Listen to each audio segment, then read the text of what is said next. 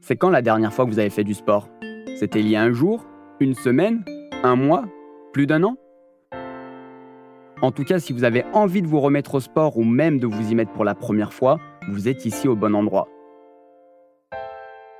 Ce podcast va vous apporter toute la motivation qu'il vous faut pour enfiler vos baskets, mais aussi plein de conseils utiles de la part de nos invités, que ce soit des experts, des sportifs professionnels ou des amateurs comme vous et moi.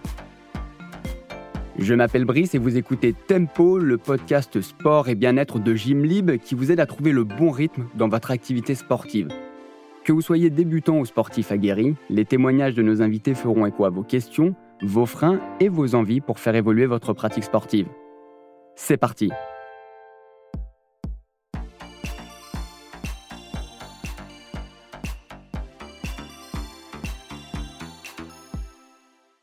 En France, il y a environ 20% des entreprises qui proposent à leurs collaborateurs de faire du sport dans le cadre du travail. Pour les employés qui peuvent en bénéficier, cela veut dire aller faire du sport avec leurs collègues, voire même avec leur patron. Ce qui permet de les découvrir complètement sous un nouveau jour. C'est sûr que ça change des conversations autour de la machine à café ou même des échanges de mails. Pour ce premier épisode sur le sport entre collègues, j'ai le plaisir de recevoir Marie Ingan, sociologue du sport et docteur en STAPS, désormais professeur, et Stéphanie Barret, salariée de LinkedIn, qui s'est mise à faire du sport et à s'entraîner avec ses collègues pour réaliser un semi-marathon. Et à travers vos expériences, on va s'interroger sur la pertinence du sport et des événements sportifs pour développer les relations entre collègues. Bonjour, bienvenue à toutes les deux. Bonjour. Bonjour. Stéphanie, en 2019, vous avez monté une équipe entreprise afin de courir le semi-marathon de Paris Comment ça s'est fait? Alors, je suis arrivée chez LinkedIn euh, en juin 2018. Euh, j'avais auparavant couru quelques courses de 10 km et j'avais toujours eu cette envie d'aller plus loin. J'ai commencé à en parler à quelques collègues euh, qui ont été partants et ça s'est fait très rapidement. On a décidé de s'inscrire au semi-marathon en mars 2019. On s'est entraîné pendant trois mois à raison de deux fois par semaine. L'avantage, c'est qu'on a un parc qui est à côté du bureau, donc c'est facile entre les pauses déjeuner, après le travail. Et tout de suite, ça a créé un engouement collectif qui a fait que l'équipe a grandi. On était cinq au départ, on a finalement été dix euh, sur la ligne de départ et d'arrivée. Euh, et ça a créé euh, une ambiance ultra positive et pleine d'énergie au sein de l'équipe. Est-ce que votre entreprise a soutenu cette dynamique de salariés qui souhaitaient faire du sport ensemble? Absolument. Euh, LinkedIn a donc accepté de nous sponsoriser pour ce semi-marathon. Euh, donc, ils ont contribué à ce qu'on puisse avoir accès à un espace professionnel avant et après la course, de sorte qu'on puisse se retrouver, euh, profiter de, des boissons, d'un espace chauffé, d'un vestiaire. et ça nous a vraiment permis de le vivre encore plus en tant qu'équipe et plus seulement comme un simple défi personnel. Et vous, Stéphanie, est-ce que le semi-marathon vous a rapproché de vos collègues avec qui vous avez couru? Complètement. Ça m'a même fait rencontrer des collègues à qui j'avais jamais parlé, euh, qui travaillaient dans d'autres équipes et que j'avais pas eu l'opportunité de connaître et que j'aurais pas pu découvrir euh, sans ce, semi-marathon et cette expérience qu'on a vécue ensemble. On était dix à partir euh, sur la ligne de départ du semi-marathon. Évidemment, pendant la course, on s'est séparés. Chacun a couru à son rythme. moi, je suis restée avec l'un de mes collègues à qui je n'avais presque pas parlé depuis que j'étais arrivée chez LinkedIn un an auparavant. La raison, c'est qu'on travaillait dans des équipes différentes et qu'on n'avait pas eu l'opportunité justement se découvrir. Et finalement, pendant ces un peu plus de deux heures euh, qu'on a couru ensemble, on s'est livré, on a beaucoup partagé, on s'est entraîné mutuellement, puisqu'il y a eu aussi des moments où j'avais envie de lâcher, d'abandonner, euh, d'autres où lui euh, se sentait un petit peu moins bien, donc on a pris le relais, il y a eu un vrai coaching entre nous. Et quand on a franchi la ligne d'arrivée ensemble, j'avais l'impression que c'était quelqu'un de très important pour moi, de très proche, et, et on a gardé ce lien aujourd'hui encore presque un an après. Au-delà de ça, ça, a aussi créé au sein des autres euh, personnes euh, une envie euh, de, nous rejoindre. Donc certains ont rejoint le groupe en cours de route et certains sont aussi venus nous voir le jour de l'arrivée pour nous féliciter, pour nous encourager. donc ça a eu des répercussions positives sur l'ensemble de l'équipe, sur les autres équipes avec lesquelles on n'interagissait pas forcément et sur l'entreprise au global puisque c'est quelque chose qui a été valorisé aussi au niveau de la hiérarchie et des managers et ils nous ont vraiment encouragés à poursuivre euh, cette démarche. Euh, certaines entreprises parfois encouragent de manière proactive leurs employés à faire du sport. Et vous, Marie Ingan, vous avez réalisé en 2016 une étude portant sur un raid organisé par une grande entreprise du CAC 40. Est-ce qu'on peut situer un petit peu le contexte de ce raid proposé, euh, sa forme, son concept et les activités proposées? Oui, tout à fait. Alors, c'était un raid euh, qui regroupait pas loin de 1700 collaborateurs, répartis sur 144 euh, équipes. Les 144 équipes se composaient de 6 sportifs, 2 pratiquaient et vous aviez deux éclaireurs qu'on peut euh, voilà renommer de cette façon, qui faisaient finalement référence à deux logisticiens qui aidaient en cas de chute, qui aidaient pour donner de la nourriture et repartir s'il y avait besoin. Sur ce raid-là qui s'est effectué en septembre 2014, à Morzine, Morzine et Avoria, sur, le site du coup en Haute-Savoie, euh, vous aviez de représenter 90 sociétés du groupe euh, et quasiment 30 nationalités. Voilà, donc c'était un raid qui avait pour objectif de regrouper finalement les collaborateurs de cette entreprise euh, sur quatre jours. Donc dans ces équipes, vous aviez la possibilité d'avoir des équipes mixtes, donc hommes-femmes, des équipes uniquement composées de femmes ou uniquement composées d'hommes.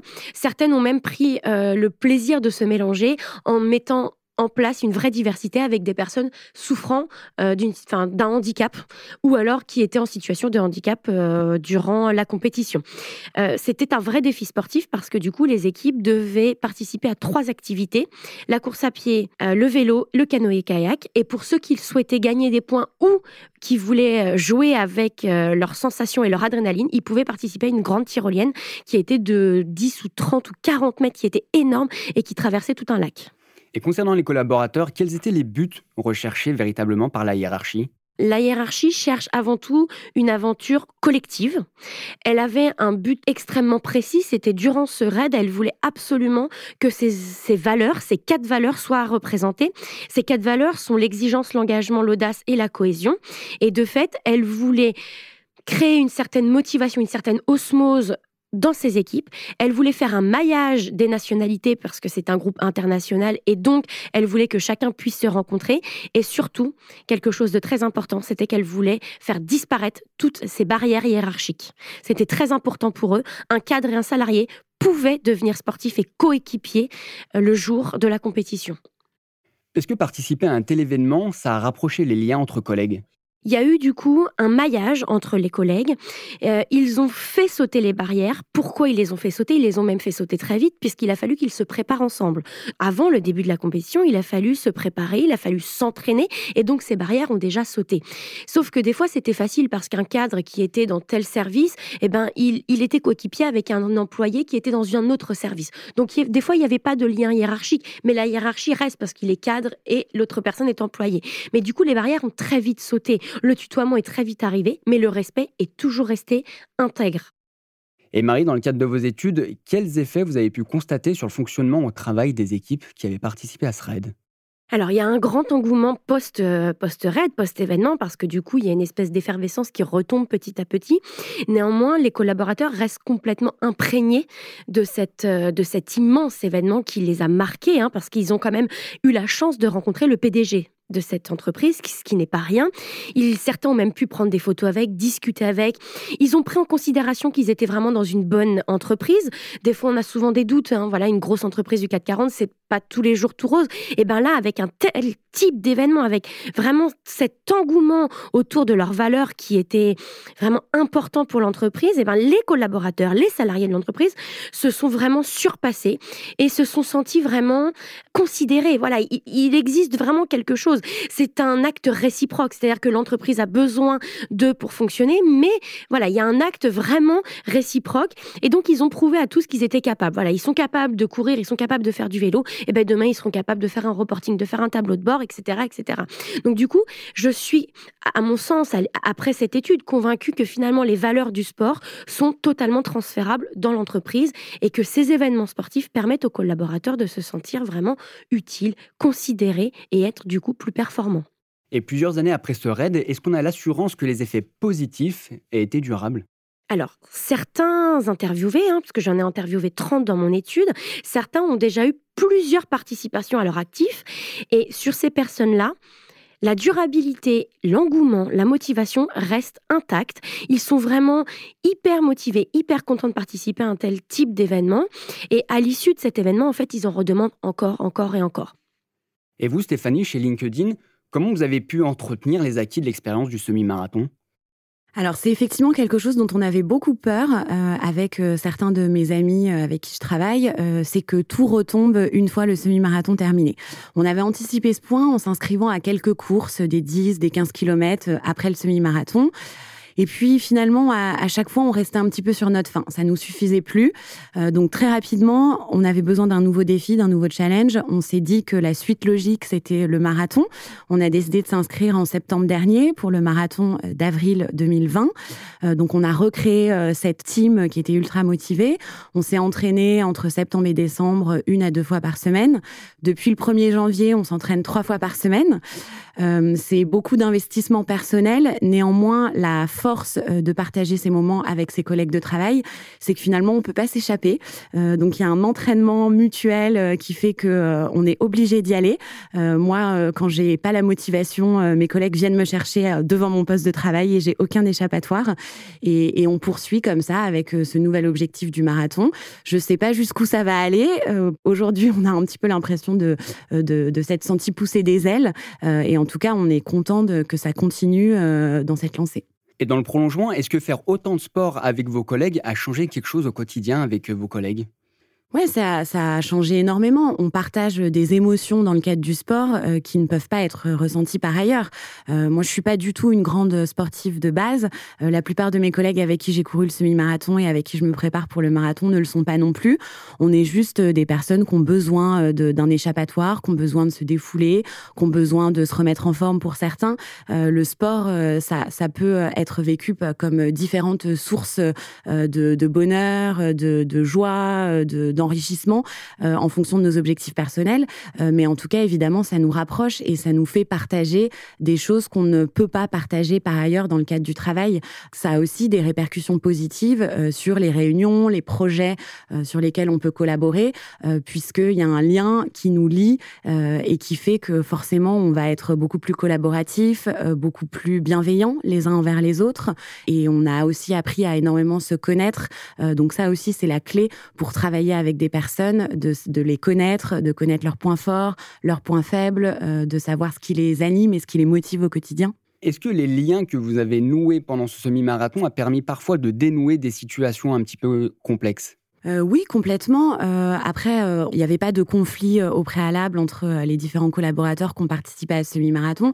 Néanmoins, pour certains, il y avait un manque de connaissances et du coup, forcément, un jugement qui pouvait être biaisé par le fait qu'on n'avait jamais collaboré avec cette personne-là, on n'avait jamais partagé de moments un petit peu privilégiés. Je pense notamment à un projet sur lequel on avait travaillé en fin d'année dernière, qui était un petit peu complexe et sur lequel les avis pouvaient diverger. le fait qu'on avait appris à se connaître avec certains membres de l'équipe et qu'on avait justement partagé euh, ce semi-marathon et, euh, et, qui avait généré des émotions ultra fortes. Euh, c'est quand même, en tant que, en fierté professionnelle, c'est un accomplissement énorme. finalement, je me souviens d'une réunion où on a tous éclaté de rire et on s'est dit, mais arrêtons de bloquer sur des points qui sont des détails. on sait qu'on peut y arriver. On a réussi à se dépasser à travers le sport. C'est pas un petit obstacle dans le cadre du travail qui va nous bloquer et qui va faire qu'on va pas réussir. Est-ce que Marie, les événements sportifs, ça reste le meilleur moyen de voir ses collègues sous un nouveau jour? Alors, à mon sens personnel, ça reste le meilleur moyen parce que je suis persuadée que le sport est vecteur d'intégration, que le sport améliore les relations interprofessionnelles, que le sport peut proposer un attachement émotionnel à l'entreprise ou à un collaborateur précisément. C'est un point de vue que j'ai essayé de, longuement prouver durant mon travail doctoral. Et c'est vrai que le sport reste, à mon sens, un acte important dans la socialisation, dans la sociabilisation, dans l'intégration du collaborateur qui permettrait effectivement de résoudre certains conflits, même si j'imagine qu'il y en a d'autres. Peut-être que la culture, la musique peut aider, mais le sport reste, à mon sens, vraiment un vecteur d'intégration dans le monde professionnel. Stéphanie, vous l'avez évoqué tout à l'heure, le prochain événement chez LinkedIn, c'est le Marathon de Paris. Un événement avant ça ou pas? Non, mais beaucoup de courses, 10 km, 15 km, puis 20, 25. Euh, c'est une longue préparation. Euh, effectivement, l'objectif, ça reste le marathon, mais entre-temps, on a beaucoup de moments à vivre aussi ensemble et surtout euh, à se s'entraîner les uns les autres et à capitaliser sur cette énergie qu'on a su créer et cette relation hyper forte qui est assez unique. Et enfin, pour finir, le sport est-il un besoin indispensable en société, Stéphanie Oui, le sport est un besoin indispensable en société. Ça apporte des valeurs d'entraide, de collaboration, de solidarité. Euh, ça nous met tous au même niveau. Il n'y a pas de barrière dans le sport. Euh, il suffit pas d'être bien habillé, euh, d'être maquillé. On peut pas se cacher. donc c'est un le sport, c'est essentiel dans la vie. Marie. Je rejoins Stéphanie aussi parce que le sport a des vertus finalement de performance au sein de l'entreprise.